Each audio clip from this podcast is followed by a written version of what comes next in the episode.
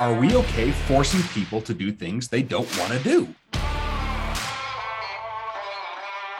It's the founding ideas that make our country great.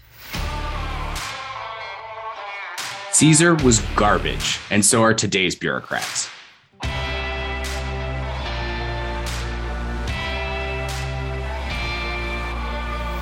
You're listening to Self Evident and Forgotten.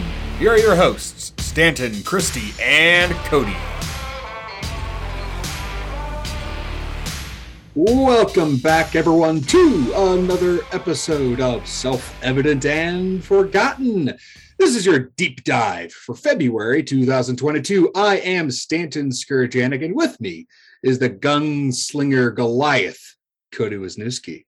How you doing, Cody? Didn't Goliath lose? Eh, that's fake news. David, there's no chance. There's no chance that David wins with just just a slingshot. There's no way. Goliath was so much bigger, so much more powerful. I'm not sure I want to be Goliath in this scenario. uh, gunslinger, good guy. sure. well, hello, my friend. How are you? I am doing well. How about yourself? I'm missing Christy. She's such a busy woman. Yeah. I don't know what's going on. I mean, well, I know it's I know exactly what's going on. What's going on is she's trying to win elections against uh, you know some some some more or less tyrannical individuals. So I can't blame her for doing actual stuff while we're just complaining. Yet another uh, benefit of being libertarian: you don't really have to worry about elections. I suppose that's true. Well, we've got uh, ourselves a deep dive here today. Uh, by the way, y'all, I'm in a little different location. I'm actually in my apartment, so you might hear my uh, my my bulldog Arma. She's right next to me. You might hear her snore. You might hear doors open, whatnot. So you know, just pretend we're that we're in your you know we're in your living room. It's Cody and I just chatting while you're trying to you know, do actual productive stuff. Um, Cody, before we get into our deep dive, I got my random question of, of the episode for you. All right. What is the worst condiment ever? Oh, worst. All right. Unpopular opinion because you know I'm not full of these. Oh, sure, of course not. Um ketchup. Oh. I I cannot stand ketchup. And it's not necessarily the worst of all possible comment uh, condiments, but because it's so beloved and pervasive, it's worse because I have to encounter it on everything. Oh, that's sad. So when You I was a little like- kid, I used to love ketchup to the point where like I'd go to McDonald's. Apparently, this is the story that's been told to me. We'd go to McDonald's and I'd dip a French fry in ketchup, and I would just suck the ketchup off and then re-dip the French fry to the point where like my parents had to make me eat the French fry eventually because it would get nasty, and I would just like con- yeah. So I don't know if I just like ketchuped myself out or something as a young kid, but it's a no go for me now. I mean, I was going to go with something more like horseradish, but you know, ketchup Oh, I is love the. horseradish. I can't stand horseradish. Oh, and a good prime rib, little little horseradish. Oh, I mean, prime rib is also my least favorite form of meat. So what? That's Wait, wait, objectively we're wrong. wait, we're, we're talking about like we're talking like a prime rib steak. We're talking about prime rib sandwich. Either. Oh, I love prime rib steak. Prime rib sandwich, I couldn't care less. But it's the but. Hi, Arma. it's it's the same thing, isn't it? Isn't it just like the meat on bread? I mean, I guess, but Knox, come on now. That's the other dog. That's the cattle dog. Um, I mean, at the end of the day, yeah, it is the same meat, but I just don't like it in the form of a sandwich. I don't. I just I don't know why. All right. We're talking I mean, because we're talking about like the slices of prime rib in a sandwich, right? Yeah. what we're talking. I'm not. It's not my favorite. All right. I mean, it's Oh. definitely not the worst, though. No, no, no, no, no. It's not the worst. I think the worst form would probably be something like you know, I don't know. What, what's the canned meat that they had to ration in like the 40s? Spam. Yeah, spam. That would probably be the worst. Oh, I love spam. Oh my god. You didn't. You, sir, did not grow up poor enough. That's the problem. You, You know what? Fall in love with spam like I did. you know what? I was not economically deprived enough like you are. You certainly have more virtue and experience than I do, sir. There is a special place in my heart for a fried spam sandwich. I'll tell you that. you and my father-in-law, good heavens. All right. Well, ladies and gentlemen, we're going to get on with our, our deep dive today, and we are going to focus on something. So, we did initially have the intention to talk about the Russia Ukraine crisis. As Cody and I were prepared, we kind of came to the realization that things were unfolding so quickly, that the situation was so fluid, that there would be no way to actually do a deep dive responsibly. At the end of the day, what would have to happen, we would just we'd have to give you a history of Russia.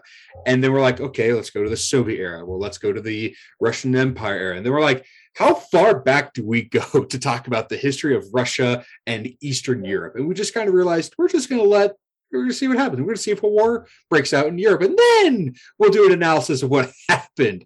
Uh, but you know, at the end of the day, all you need to know is that uh, Russia wants Eastern Europe, and Western Europe, and the United States, don't want Russia to have it, and that's the conflict. So that's the, that that's the deepest dive we're going to do until things unfold to a more stable situation. Um, instead, we're going to talk about something that is a little bit, um, not a little bit, it's a huge difference between the Russia Ukraine crisis. We're going to be talking about the truckers in Canada. If you haven't heard, uh, a very large contingent of truckers, so like like semi truck drivers in Canada along the border with the United States have parked their rigs uh, to prevent transportation uh, across key bridges and roads that are critical to trade and travel for both American and Canadian citizens and businesses. Their goal is ultimately to force the government to alter the, the requirement that every trucker uh, be vaccinated against COVID 19 recently, in fact, like uh, just a couple weeks ago, the Prime Minister of Canada, Justin Trudeau, uh, activated for the very first time in Canadian history the Emergencies Act, which essentially, in this scenario, enables the police to more easily arrest, fine, and uh, suspend licenses for those who are protesting along the border. Now, this can include confiscation of personal property. That's also on the table. Um, and we're seeing, you know, and we were seeing the seizure of, of their weapons um, that, you know, they, that truckers usually have for self-defense because, you no, know, trucking can be a dangerous profession. Um, and when it comes to activating this power, the government officials, Trudeau included, have repeatedly been saying these illegal protests must end. We're not here to suspend your lawful right to protest. We're here to end illegal and criminal activity. Which got Cody and I thinking, what the hell is, an, uh, uh, is a legal protest? And is that different from the idea of a legitimate protest? So this is what we want to look at because we we we're all about ideas. We're all about the principles of liberty, uh, uh, of life, of, of property. And we want to get to the heart of what exactly is a legitimate and illegitimate type of protest and does that differ from a lawful and unlawful protest? So uh cody i'll just kind of let you start. What's um what's going on? Yeah it's uh it has been weird to see. So for those of you that don't know already um i lived in Canada for 10 years, and uh, a little bit over four of those were spent in Ottawa, where I went to university. And so the uh, the roadways that you're seeing on the news, these are the places where I hung out in my formative years. Um, uh, Rideau Street, which is right next to the mall, is that main road where Parliament is on, the uh, Chateau Laurier is on, and everything runs right there. So, Ooh la la, you can speak French. Uh, un petit peu. Um, and so it's really weird to see this place that like I spent a lot of my formative years um, embroiled in this crisis. And so, you know, I we used to make fun of I, I, think i tweeted out something about this but we used to kind of like laugh about protests in ottawa like they were very uncommon you didn't see much. I remember there was a story i don't even think it happened i don't know if it happened when i was there that um, greenpeace managed to make it on top of the parliamentary buildings and drop a sign on in front of it that said like greenpeace on it or something to some message that they had and that had to be like the biggest thing in in in Ottawa history, right? Yeah. Also, could you imagine somebody in the United States making it on top of the Senate building? No, like they'd be shot. There's no way. And so you can just walk right up. It's no and I mean in the capital too, right? You can walk up to the kind of close to the to the House and the Senate. Um, in Canada, you can go and hang out on the lawn in front of Parliament. Like it's not that uncommon to do. The biggest protests that would occur every year in Canada, or in Ottawa at least, was on 420 before weed was legalized in Canada. Thousands of people would go to the grass in front of Parliament on Parliament Hill and would get high and would just smoke on the grass in front of Parliament. And Ottawa literally spent more money paying for a yeah they spent more money paying for a media blackout than they ever did trying to stop people. No no one was ever arrested. It was never stopped. We knew it, you knew it was happening every year. People would just walk over. It was a whole thing. And they would literally just pay allegedly pay media outlets just to not cover it. And so you don't see it in the news anywhere. Ask anybody that lived in ottawa for any period of time and you'll know. So That's so, the so the government so the government is, is known to you know, no. Ah, we don't want people to really know about this. That's too funny. Yeah, I the I am not. I would not be surprised if like the sole reason that Trudeau is trying to like or is pulling out this emergency act is just because the world is watching, and he's just Well, frustrated he- that people know it's happening. president biden had a phone call with trudeau like two days before he activated the emergency act and i'm i would, can't imagine what that call was like but I, my idea would be biden going listen i'm trying to av- you know avoid war in ukraine and i can't get goods across our mutual border. Fix this or else. And i think trudeau went with the he also did that. He basically said leave or else as his solution.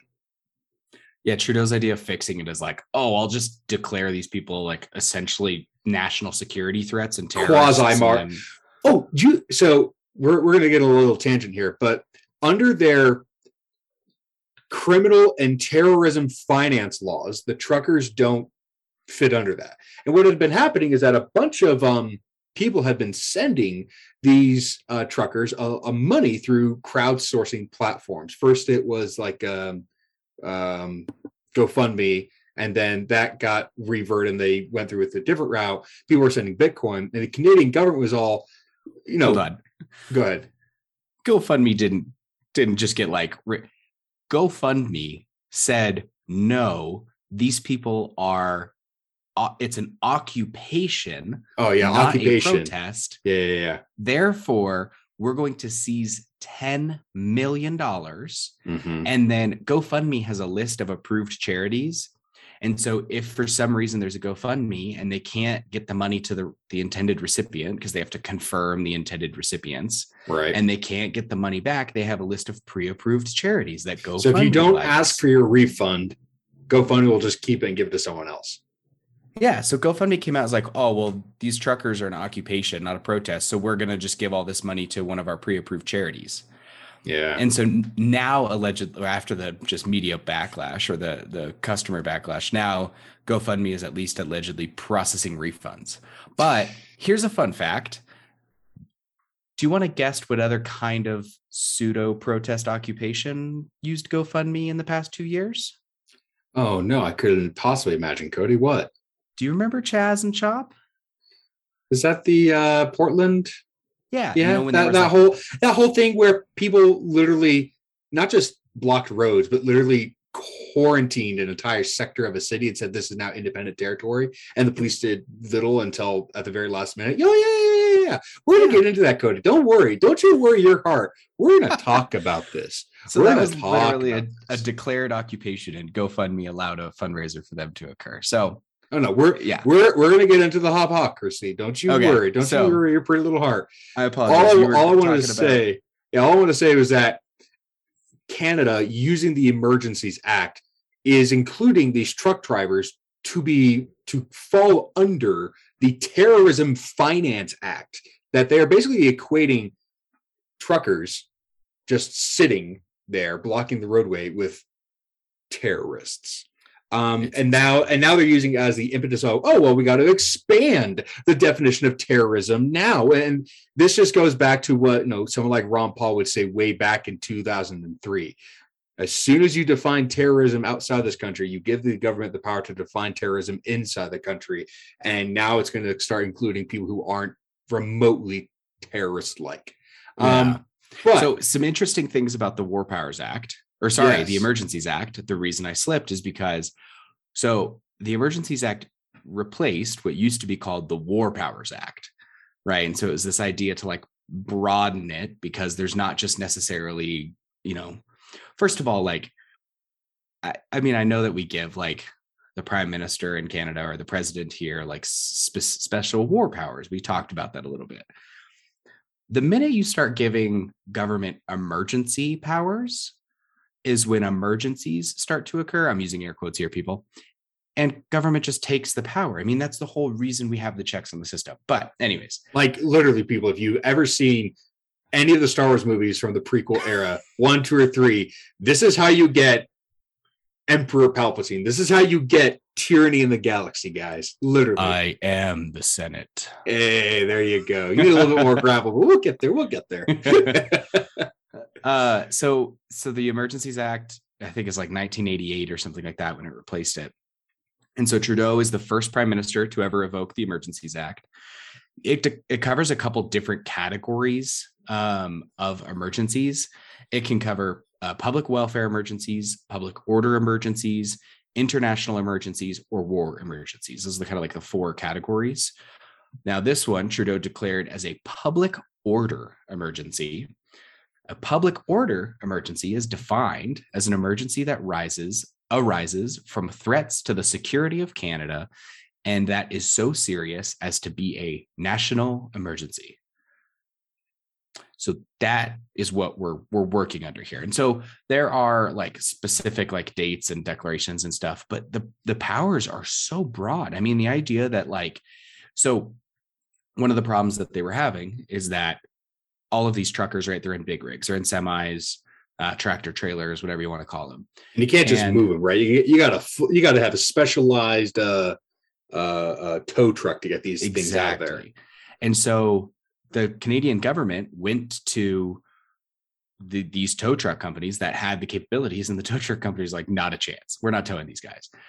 And there's some debate over whether that was like pure solidarity with them or also of they depend on the trucking industry and they didn't want to piss off the Mhm. people that they depend on. Yep. But under the Emergencies Act, the Canadian government you don't you don't get to say no. The Canadian government forces you to do it.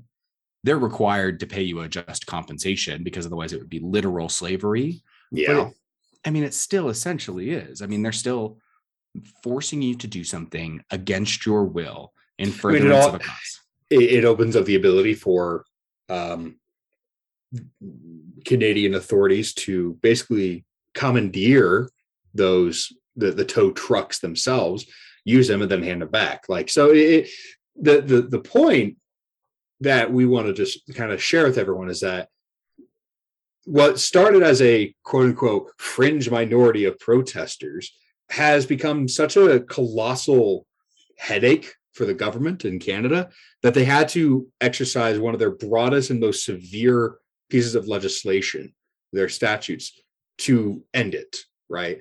And and the what we want to get across is they are essentially looking at this protest not as a protest, but as an occupation, an illegal occupation. And this brings up a lot of questions. Protesting one's government is a long-standing uh, uh, right of anyone in a free society. Uh, Our Constitution's First Amendment, which includes you know, the right to religion, free exercise of speech, includes the right to assemble and to petition your government for grievances. In fact, protesting one's government is considered such a valid and necessary aspect of preserving liberty in a you know a, a, a free society that it's even in the United Nations Declaration of Human Rights, not just an American right. This is of the United Nations in the 1940s, considered a human right, universal. Um, so, if it's such a important piece of of, of civic activity, you got to ask: Is there such a thing as an invalid or inappropriate or improper form of protest? Um, and you know, in the, in the United States, it's easy for Americans to think just of the First Amendment. And the First Amendment is important for 350 million people. And the First Amendment forms the foundation of a lot of other uh, speech protections uh, across the world. But we're not talking about the First Amendment. We're talking about Canada. So, what I want everyone to. That's such a sad sentence. I know, I know. So, what, what I want everyone out there listening I want you to put away the First Amendment. I want you to put away American laws. I want you, I, I want you to put away Canadian laws. I want you to think about just the baseline idea. Can you protest your government as a, as a as a right, as something that you're born with? Do you have a right to protest your government?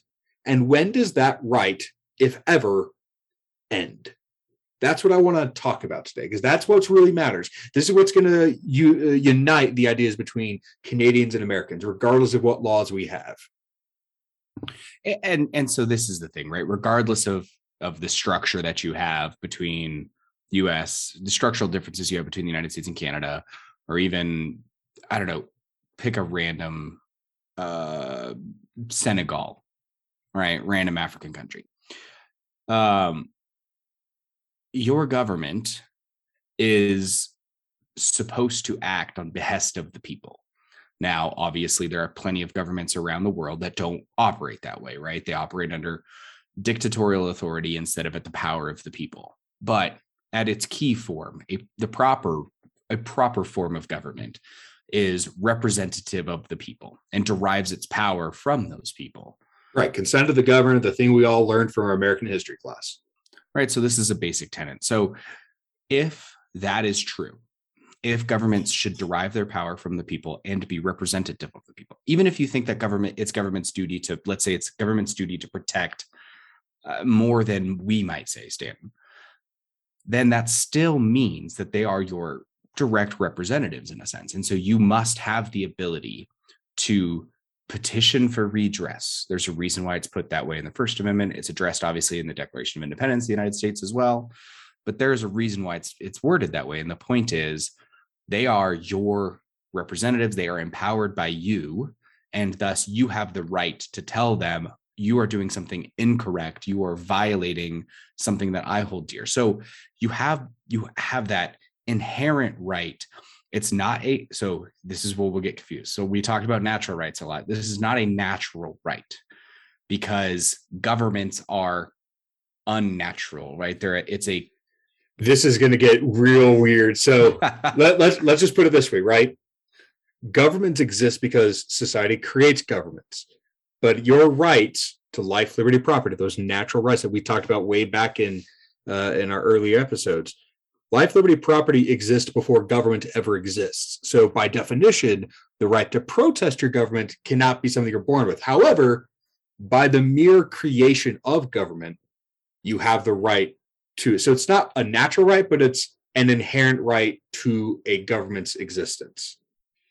Yeah. And so in and so if you brought this all the way down, like let's call it down to the tribal level, right? And you have a group of people and I don't know, six people of 20 say that they get the claim to all the kills of the entire tribe and that they're going to decide how to divvy it up, right?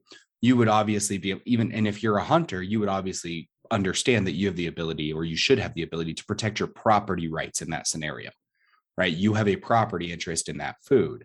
And so that's exactly what this is, just blown up onto a massive scale, right? right. You have, you have rights that you have the ability to protect and you can petition the government. So, so you always, I would say, have the right to protest, to petition for redress through certain channels. I think questions start to come up when you start to figure out what those channels are. I mean, Helen, you could even just say that your basic right to liberty allows you to say whatever you want, which includes saying the government sucks and they should change it, right? So you can even go that route. But to your point, when we talk about protesting, we're talking about trying to change government. Um, I mean, at the end of the day, there are really only two ways to change government behavior. There are only two that I have ever known. Uh, two and a half. We'll call. We'll go two and a half. The first way um, which most people haven't accepted today, is through election, right? Through some form of legal behavior that changes those in positions of power. Okay. That's usually an election, might be an impeachment, right? But at the end of the day, there's some vote that happens. The other way is you kill them. You get someone else. You you use force, you use violence to change government, right? This is what this is what a literal revolution or a coup d'état is all about. Using force to change government. The the two the second that the other halfway, the third way is you know if you have a monarchy, the king dies, his son or daughter becomes the, the king or queen, and now you have a new government. Okay. But that's that's a that's just force later on in life. Um, so, but the point being is elections, democracy, or violence and revolution. Okay, that's the only way. And usually, violence and revolution um, comes about when elections don't work anymore.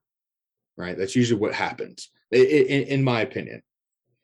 I, I think that yeah, you get the cycle back to that. I mean, I feel like for I mean, a long time in a lot of places, violence was just the violence the was the norm. Sure. And elections I mean, the, kind of replaced it. But Robert uh, Robert Heinlein in his uh, book Starship Troopers, which is, by the way, nothing like the movie, uh, he basically said that violence has solved more problems and resolved more disagreements than anything else in history. But in the modern day, we have invented this idea or rediscovered this idea of democracy to peaceable transitions problems. of power. Precisely, right? So when we say when democracy fails, revolution occurs, right? I mean, that's that's kind of what happened with with our revolution. We we tried uh, the the early form of democracy in trying to petition parliament, trying to petition the king, like, hey, we're trying to use our peaceable mentality. Mm-hmm. When that didn't work, and we we declared open arms against the British government. People forget that part a lot. I feel like people do. feel like we just like jumped into revolution because we were mad. I, we spent like five, ten years trying to get oh, the British government to, uh, yeah, but we, we we went through the whole rigor. I mean, it was 1775, and you know when we were still petitioning the the British government to stop doing what it was doing. It wasn't until a year later that we finally said, all right, we're done, we're at war. So, but then that brings up a question. We've talked about this before. One man's revolutionary is another man's rebel and terrorist. And so, what I think in this situation specifically, I think we're in a kind of an interesting scenario. We're obviously not seeing violence, right? No one's getting no, no, the truckers aren't up in arms. They're not killing anyone. They're not blowing up government buildings. They're not doing anything inherently violent. So they can't be a revolutionary. They're not. They're not trying to do a coup d'état here. Um, but the question then is: Are they truly peaceable? Are they truly the other way? Because after all, Cody, they are preventing me from being able to use the roads. I can't. I don't have a choice in the roads. The government has monopolized the roads. I can't go anywhere. so the, they are impeding on my freedom. This seems to be this, this seems to be in between violence and peace. Talk to me here. What's going on? Whoever would have thought that private roads would solve this problem? oh my god, what a novel concept. so so I'm going to give a little bit of a background because this is also a, a, a little bit of a harder scenario being in Canada than it is for people in the United States to understand. And then I'm going to draw kind of a line and see where we can play with that line, maybe. And so, one thing to remember is that Ottawa is the capital of Canada, right? So it's it's our Washington D.C. But here's where it's really different. Ottawa is just a city in Ontario. It is like Denver in Colorado. It is well, maybe not Denver, but it's like I'm from San Diego. It's like San Diego in California. It is just a city. It just happens to be where the seat of the entirety of the country's government is and all of the embassies and that but they only own the federal government only owns a certain like small swaths of property in Canada that include like the parliamentary buildings, the prime minister's house, um, and, and some things like that. So Parliament doesn't get to control Ottawa like Congress gets to control DC. Exactly. And so it's a little bit of a diff- different scenario, right? Like, whereas for us, the federal government isn't, there's no provincial, they don't have to worry about a state government to enforce rules and regs in DC. I mean, they have to deal with the mayor of DC because they've kind of allowed that scenario to happen. But the the the I mean the capital of Ontario is Toronto, right? It's in southern Ontario. It's well away from Ottawa. So that poses some different questions, right? Because the federal government doesn't really necessarily have a say directly over Rideau Street, which is what leads to the the uh, the uh, parliamentary buildings, what they're off of, and so um, it's a little bit of a dif- different scenario, and so it it does kind of cause some questions there, something to think about as you're thinking about like why is it using this this broad power instead of a general police power because they don't necessarily have a general police power as soon as you cross the gates. But uh, here's where I think we could probably safely draw a line, Stan, and, and I think you'll agree with me on this. So it is not a valid form of protest to destroy private property. Uh, absolutely. I mean, Is that- I would, I'd be, I'd, I'd, I'd, I'd concede to that. Absolutely. Okay. I would also say it's not a valid form of protest to occupy public property or private property, sorry. P- private property. Private property. I'll, Okay. I'll, I'll give. I mean, until you get to war, right? When things are kind of different, I'm 100 percent behind you in, in a normal, non-revolutionary protest, because that's really what a revolution is. It's a really extreme protest. In a peaceable protest, damaging or occupying private property is off the table. 100 percent agree. So in any instances where these protesters are violating in other individuals' private property rights, that's where you start to have problems. I would Mhm. argue. I you can if you cannot occupy public property, let's call it public property. Because that's what a road is. That's what a road or even courthouse steps, the oh, front of the parliament building, right? This Yeah. outside in Washington, DC. If you cannot occupy public property, you cannot protest. There are only two kinds Yeah. of property. Yeah. No, I, I only private or public. Yeah, and and if you're not, and if and if we're already saying that it's illicit, it's Ill, immoral, unjust to do some something to someone else's private property, then it only leaves you with one option. So this is where you get into the interesting scenario though. Like, would they be better? Is it would it be appropriate for them to occupy Parliament Hill, which is this grassy area outside of Parliament that doesn't really serve any purpose other than sitting out on a nice summer day? Mm-hmm. That would, I mean, I don't think anybody would flinch at that. No, But as soon as they start obstructing your ability to freely move about the city, that's when is what where are we then? Right? Are we this is the this is this is. Damn it, Cody. We're libertarians, and here we are talking about roads again. Um, I mean, this is the it's in between, right? I'm not impeding upon, or sorry, I'm not damaging, I'm not restricting someone's private property while sitting on a road. However, at the end of the day, because people have to use roads and the only roads that are available are government public roads, they don't really have a choice. If if I'm in their way, I'm impeding their free movement, which is a roundabout way of saying I'm impeding on their liberty, maybe. Kind of, but I don't know that you have a right to say that it's my right to be able to use X road. Right? Like that's when you start getting into these like squishy businesses because like I mean, they're publicly owned, I suppose. So then you start going, well, I have a, a partial share, but they're for a, a particularized purpose. And also, it's not a protest if it doesn't make things inconvenient. And this is something that I think is really, really important for people to remember. There, it does one no good. It it does Martin Luther King Jr. no good to wait for the parade licensure from Selma, Alabama. It does him no good to wait for that permit three months later. It does him all the world in the good. It does it, it fulfills his purpose of crossing that bridge without government approval and making things as tough as possible for the government. That's what a protest does. That's the Let whole me- purpose of civil disobedience. Yeah. So a slight analogy. It's it's not a perfect one, but just to try and draw a little bit of a scenario. So we're all familiar with the story of Rosa Parks, right? Mhm. So she boarded a city bus, so public property, Yarp. and sat in a bus seat that was publicly owned, Yarp. that she was not allowed to sit in. So was it the did the white people in Montgomery have the right to tell Rosa Parks that she didn't get to sit there? Like, you know what I'm saying? Like Mhm. it's this question of this Im, at that time, right? They considered I- it to be an improper use of public property. I so I see your point. I'm also kind of hesitant to to go with that because that was that was a result of deliberate discrimination.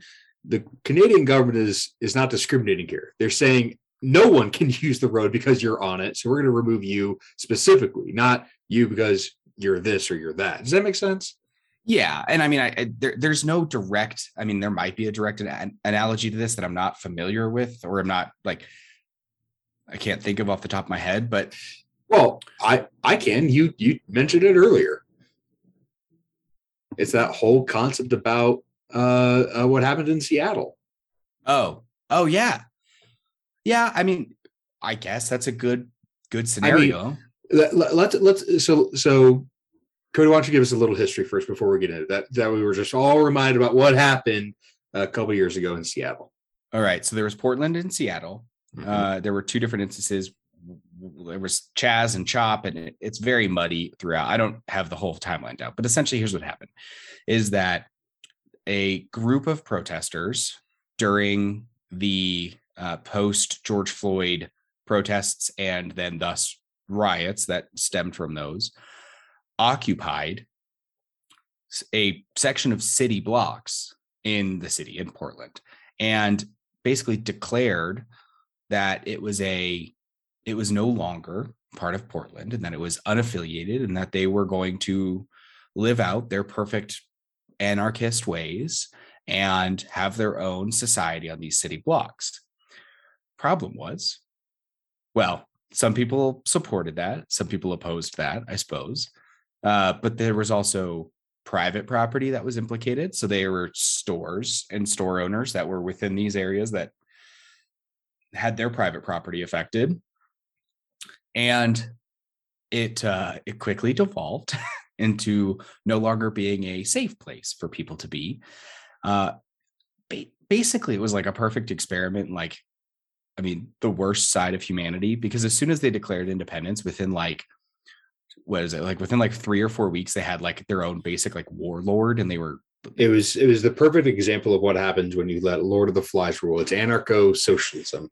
Yeah, anarcho socialism, which is just an insane, an insane form of anarchy. But the people the- trying to film they would like just mob violence to like stop people from like taking pictures and filming and yeah it was a mess but the point being Yeah, for you're right. weeks, for weeks, the police essentially did nothing.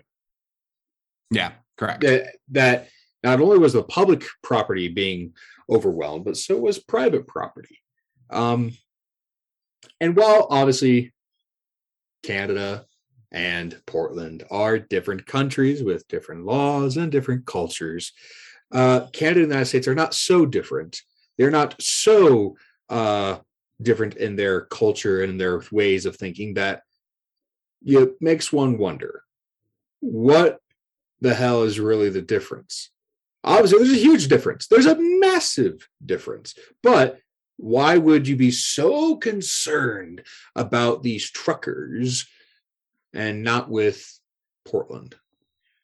so i think two big things to focus on are one violence and two well i guess there's three things right so there's violence there's this perceived idea of the authority to control and kind of part of that the third thing would be movement and so the big thing that you got in chaz chop that you that i'm not seeing with the truckers and i should say i have friends in ottawa um, I still know people. I've heard some stories there. I've got friends that are think like us. I've got more conservative friends. I've got more liberal friends, um, and so I've heard some stories. But first is is violence, right? So it was pretty clear in Chaz Chop within weeks that it devolved into like a very violent place and a very unsafe place for people to be, um, outsiders at least. And so that's a problem, right? Those individuals that are protesting don't have the right to hurt other people or to, you know, intimidate with threats of violence other people. So that's a big problem. Yeah, I, I'm not seeing a whole ton of that in what's going on in Canada, at least that not that's being reported. There were some stories coming out. I should specify. I've heard um, there was an issue with a food bank where some protesters went and like tried to raid a food bank and steal their food. Obviously, a bad thing, right? And so I don't know that you can paint, just like you can't paint all, um, you know, George Floyd protesters with the riots that occurred. You can't paint all, you know, trucking trucker protesters with people that are raiding a food bank. So anytime that there's this violence or this threat of violence, that's where you start falling outside of legitimate forms of protest potentially. Uh, the other idea is that Chaz Chop, they declared independence from their state and from the country. And on, I don't know that you could do that when you're on and in a public setting. So if you're like six blocks downtown, you can't really say, like, this is my country now. Like that's not really how that works. At least the people that are like in their private property and like the Cody, it sounds like you're against succession. Sounds like you no, are no, no, against. Oh no, you're you're not, you're not again. There's a difference between like declaring six blocks downtown as like this is my six blocks now. That's just kind of like that's dictatory and warlordy. Whereas, like, if you have private property out in the middle of nowhere and you're like, no, man, this is my place. I'm going to do what I want. This is my right. That is you trying okay. to exercise okay. your your rights. I see what you're saying. I see what you're saying. There's differences right there. You don't have a better claim to those six blocks than any other person down there. You have a lot better claim to your private property than any other person out there. That's the difference. So, so, so let's let's try to get to get to the heart here because I really want to really, really, really uh, uh, uh, drill into this.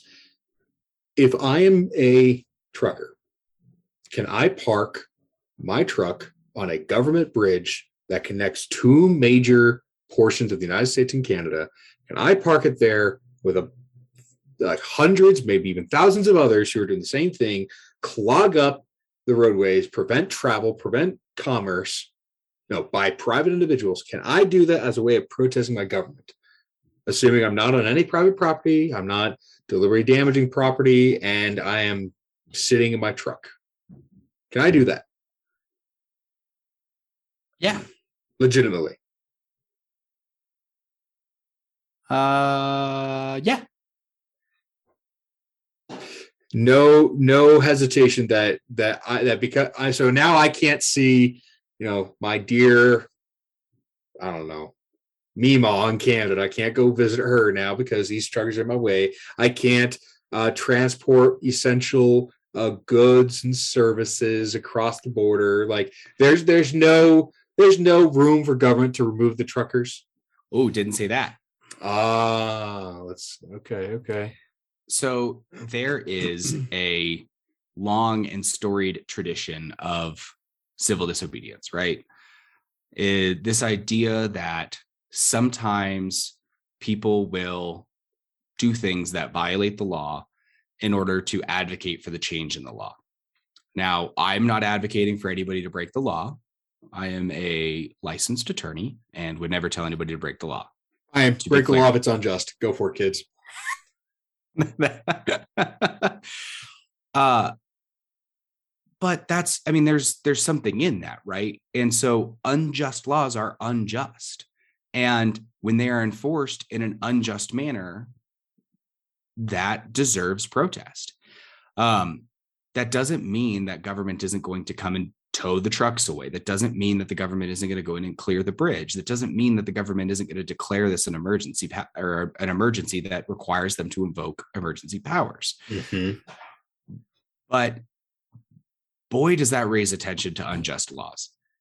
Yeah, and and, and this is something that I, that, that you have to kind of understand is if you have a government, you are accepting the fact that the government will use powers to maintain public order, right? That that's I mean, after you know securing your rights the the whole purpose of the government is literally to keep the peace and and keep you know commerce flowing. That's the, the spice will flow. That is its job right? That that's the whole shtick. And so if you have government this is what to expect. Now the question is when is it appropriate for government to pull the trigger, figuratively and perhaps even literally? When is it appropriate for the government to pull the trigger and remove you? Um, and what should we do about it? So, and th- this is the thing, right? So, the civil rights movement in the United States, for example, they broke the law all the time intentionally. They knew what they were doing. Rosa Parks, for example, I'll circle back just because everybody knows that story. It's just a convenient, it's an easy story because people understand it. I mean, you can even take MLK's letter from Birmingham jail. That's the whole thing. Yeah, you're absolutely right. Rosa Parks broke the law. It was an offensive, racist, unjust law, and she broke it to show that it was an offensive, racist, and unjust law. And Rosa Parks went to jail. That law should never have been on the books. Rosa Parks should never have gone to jail, and yet the government enforced it anyway. And so, oh, Stan's I- got a well, I- pensive I'm- look on his face. I mean, yeah. So obviously, yes, one hundred percent. When it comes to the truckers, so if we're talking about the law being the vaccine mandate, right?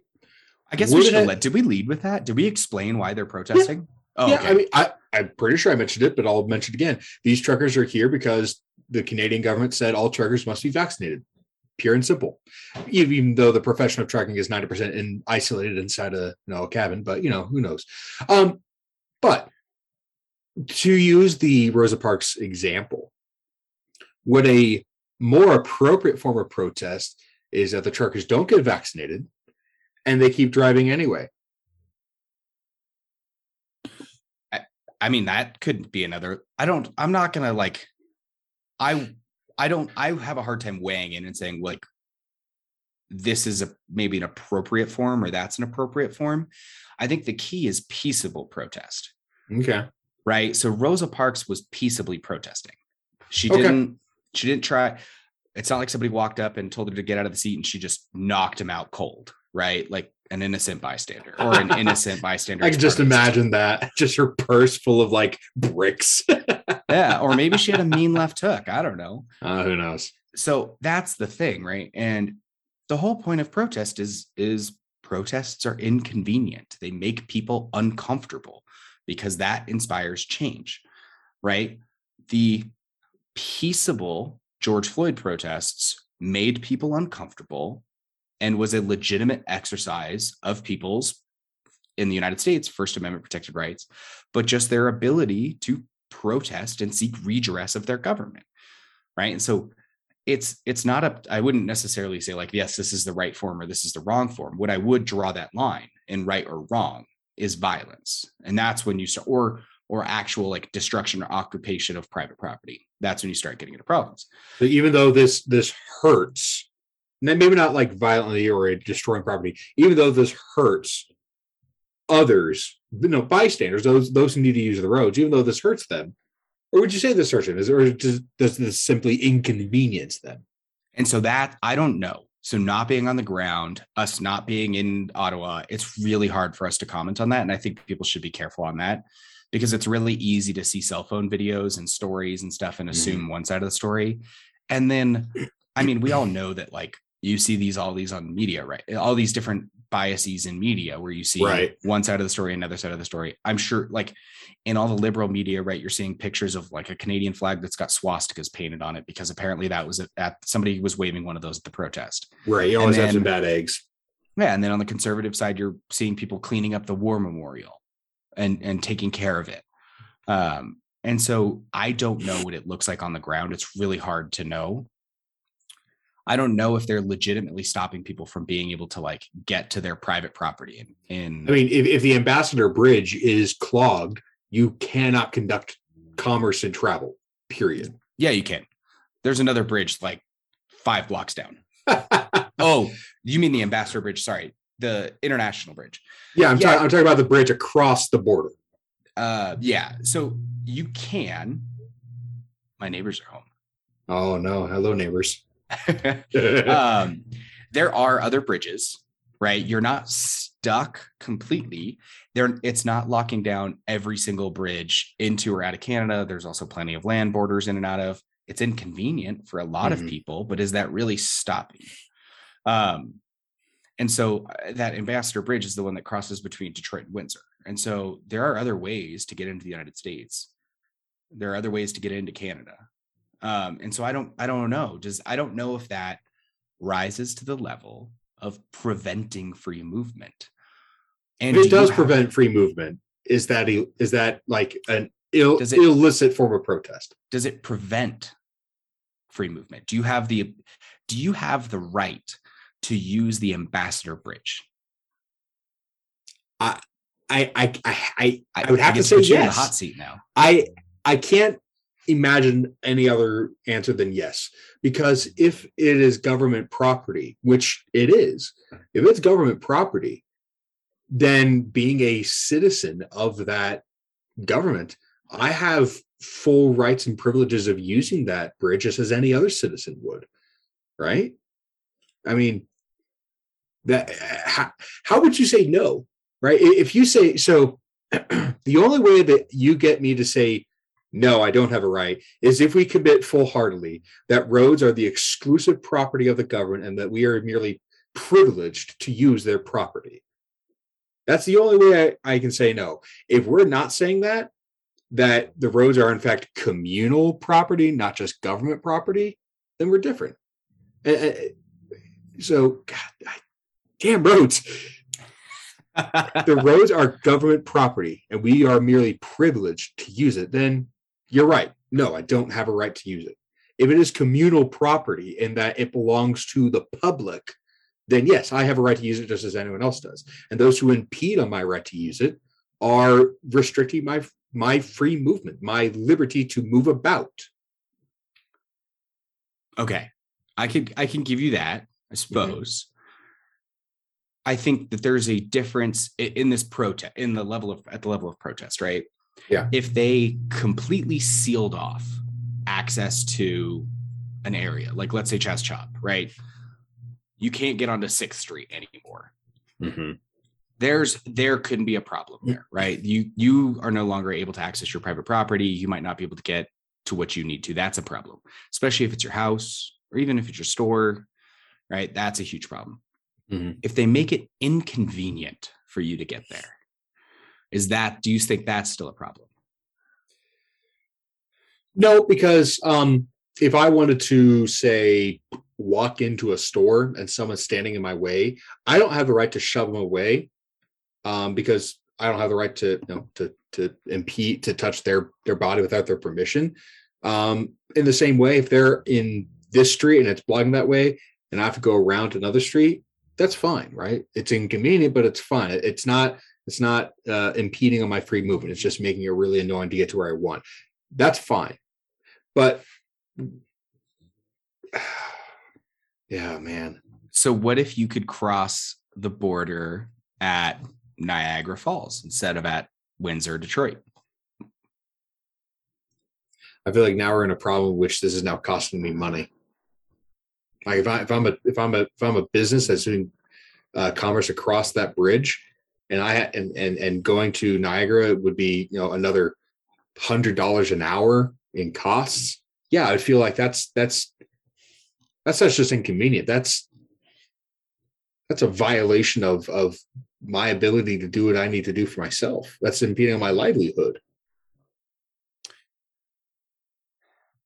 Isn't using the bridge, what, aren't you requiring performance of other individuals for you being able to use that bridge?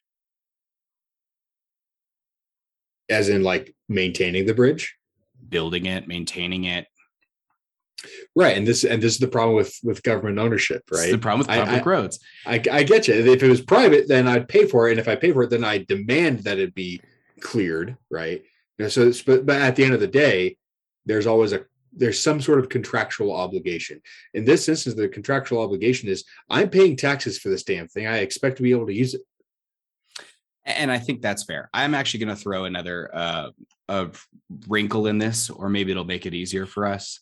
okay Um, I happen to know that the Ambassador Bridge is one of the few privately owned international bridges.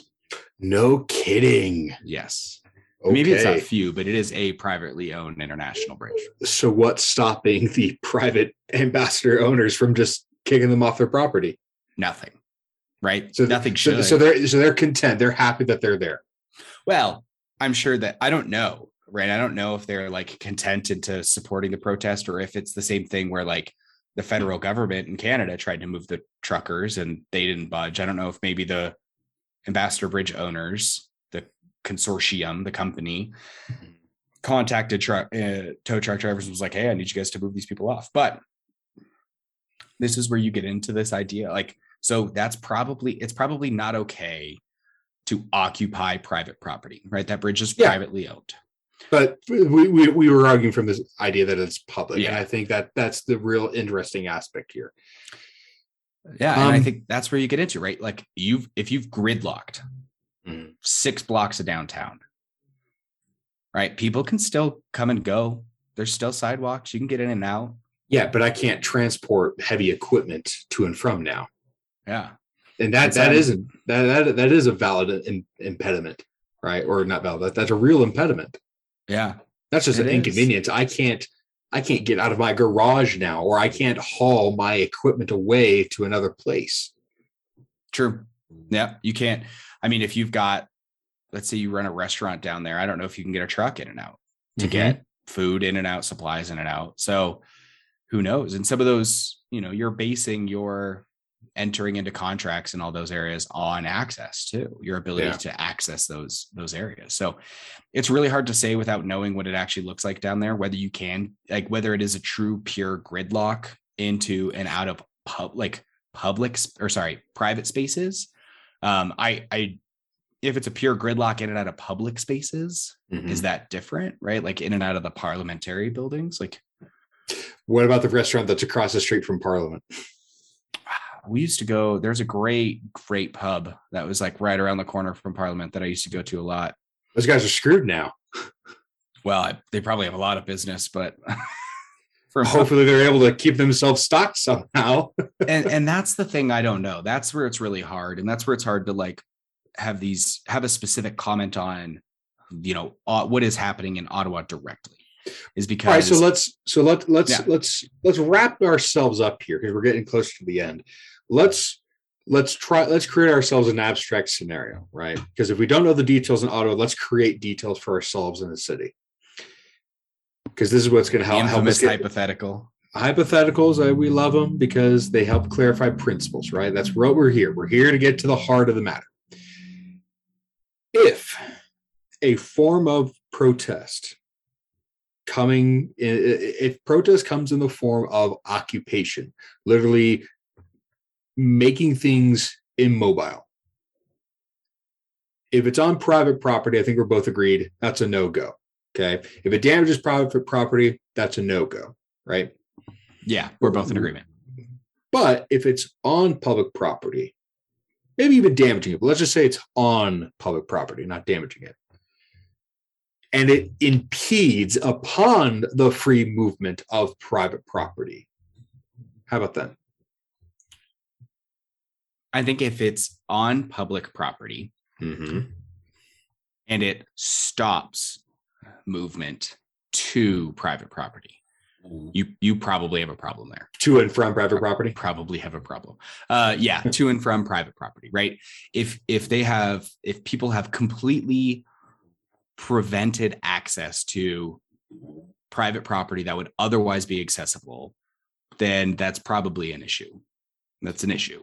And and we and we want to be clear. If it stops, bars, prohibits to movement to and from private property, not makes it inconvenient, not makes it you know uh difficult, but Yeah. makes it impossible. It's impossible to get to this place now. let's think of like a really easy example right so let's say you live in you you live in an apartment complex Mm-hmm. and a protest has erected solid barriers on public property, solely on public property, completely surrounding your apartment complex so that nobody can get in or out.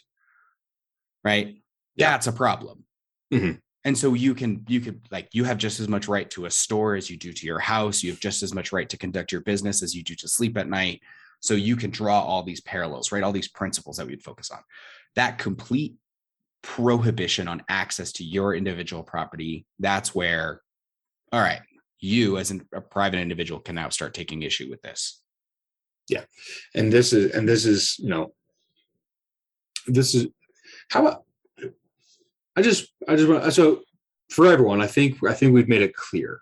If you are on public property and you are damaging, not damaging, you are re- completely stopping movement to and from private property. We here, at least at Self Haven't Forgotten, we probably would not support that tactic, that method. Okay.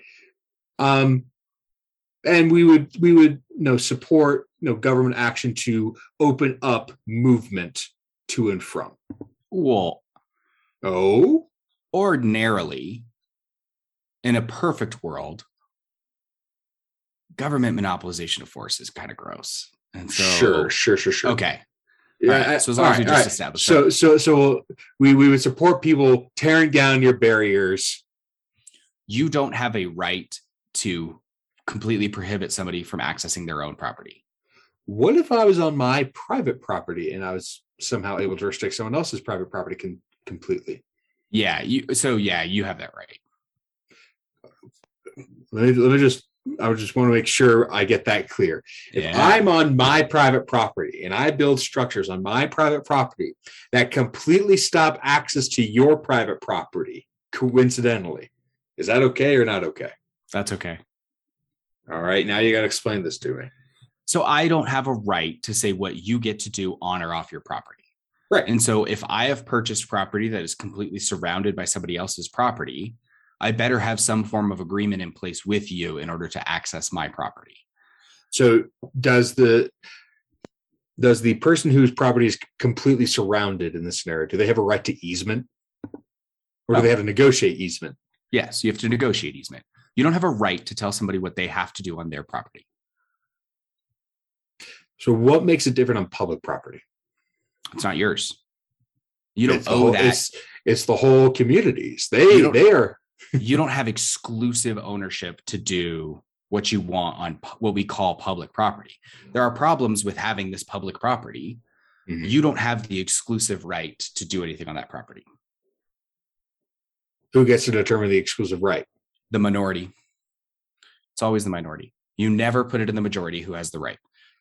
And so if you had a hundred percent vote in Mhm. order to completely wall off my property, including me voting for it, because now you have my mm-hmm. consent, really? Mm-hmm. sure, you can do it with my consent. If you have hundred percent minus one, then no. you do not have that right that is that is the whole point of having the system right is you cannot i don't care how big your majority is your majority doesn't get to infringe on me and my my actual rights but as a on private property, we could. correct I feel like that's there's something sticky about that. There's That's- something sticky about the last part.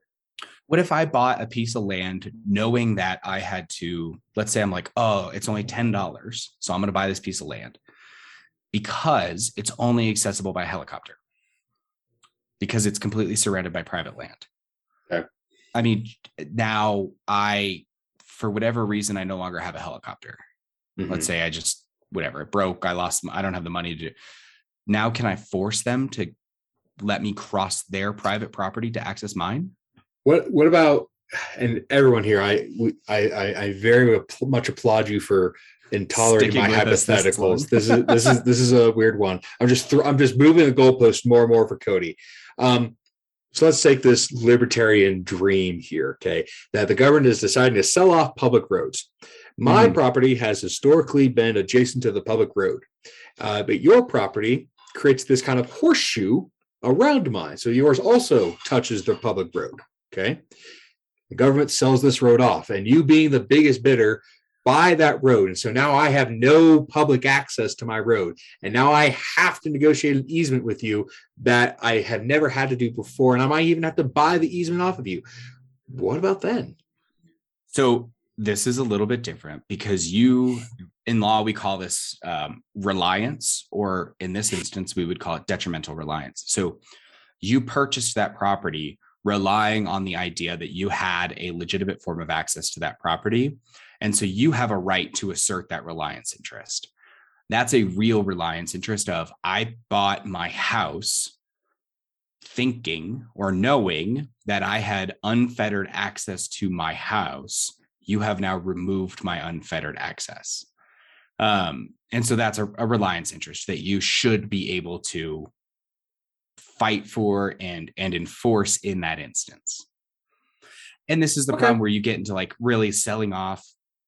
If you get to the the minutia of selling off like neighborhood streets, You've got to really make sure the easement process is taken care of carefully. this is yeah this is where you're going to start getting into that problem of maintaining those rights that people have at that point or the the maybe not maybe not rights but the um, Okay, no, no, legitimate that- interests that they have that's fair. I I feel I have tortured you enough. I feel I have taken up Christie's mantle of, of traditional values here.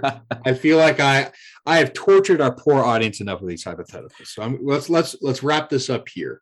all right can i give my parting thoughts on the Do you give Oh. your parting thoughts, and then we want to distill it to the core principles. I want to hear your parting thoughts because your parting thoughts matter very much. so very kind of you. So i just because we we started in really narrow on the canadian protest and kind of zoomed out a ton and got into abstraction land. So here's the thing right? So there these protests are certainly inconveniencing people. They might even be violating people's you know reliance interests. Um they are protesting for for essentially bodily autonomy right? This idea that they can't free move without being forced into taking a vaccine. And it's not a private company that's trying to step on this. It's not their employers that are saying you have to. It's the federal government is saying in order to cross the bridge as a trucker enter and leave the country that you have citizenship you have to have a, a vaccine. And so that's where you start getting into this real problem. And are some of these you know are the truckers violating the law? Yes they are. They are violating the law. And is the federal government going to bring down the heavy hand of government on them? They already are right? The ottawa police chief resigned. I've seen videos in in recent days i'm sure everybody has of you know mounted police moving in on the protests of people starting to get arrested. I mean Ottawa, like they're threatening to take people's pets away if they get arrested and can't like deal with the pet. If they can't arrange for some safe place for the pet after seven days, they're just going to take their pets if they're living in the trucks with them for in the name of animal safety. These are, I mean, these are huge issues that are are the truckers are are fighting. I mean, they are fighting an authoritarian government, which in response to their protest got more authoritarian they didn't there was no self-reflection on the part of the canadian government here. The answer to they won't abide is we'll make them abide. And that's the problem. That is where you get into these issues. And so you know they might be violating other people's rights and they're some of them are going to get arrested some of them are going to get thrown in jail and some of them are going to lose their property. And it has brought a whole hell of a lot of attention to this issue and what's going on in canada. And so that is at its core what public protest what effective public protest does is draw attention and hopefully in this instance too just like in instances across united states history inspires change. And and so that's i think is the real kind of key. Even when we're debating the nuances here even when we're looking at how property involved and looking at public versus private property that's kind of that that core point that i think people should really really think about when talking about this I couldn't have said it better. Wonderful. Your final thoughts are not only valuable, but they are indispensable. See, Well you done, sound Cody. more genuine when you call them valuable now. Before it didn't it didn't feel it. well, that's because I hadn't heard what you had to say yet. All right, y'all. I couldn't have said it better. Protests on public property uh, on, on public property good. Protests on private property bad. That's the basic line because private property is a natural fundamental right. All right, Cody. Any uh, last fun things before we go? no, sir. I think that sums it up. We managed to we we stayed a little lighthearted this time. We didn't get We too did. we laughed, we cried, we smiled. We we shared memories and voyages. All right, y'all. We are going to wrap it up now. Uh, we will see you soon for our in the news for February 22. So look out for that uh, probably the following week. Um, but with that, oh, you know, wait, we have to do our social medias. You can find us on Facebook, Twitter, Instagram. You can listen to us on Apple and on Spotify. And you can see all the wonderful things we do with our uh, podcast website. And so now, with that, ladies and gentlemen, we will see you next time.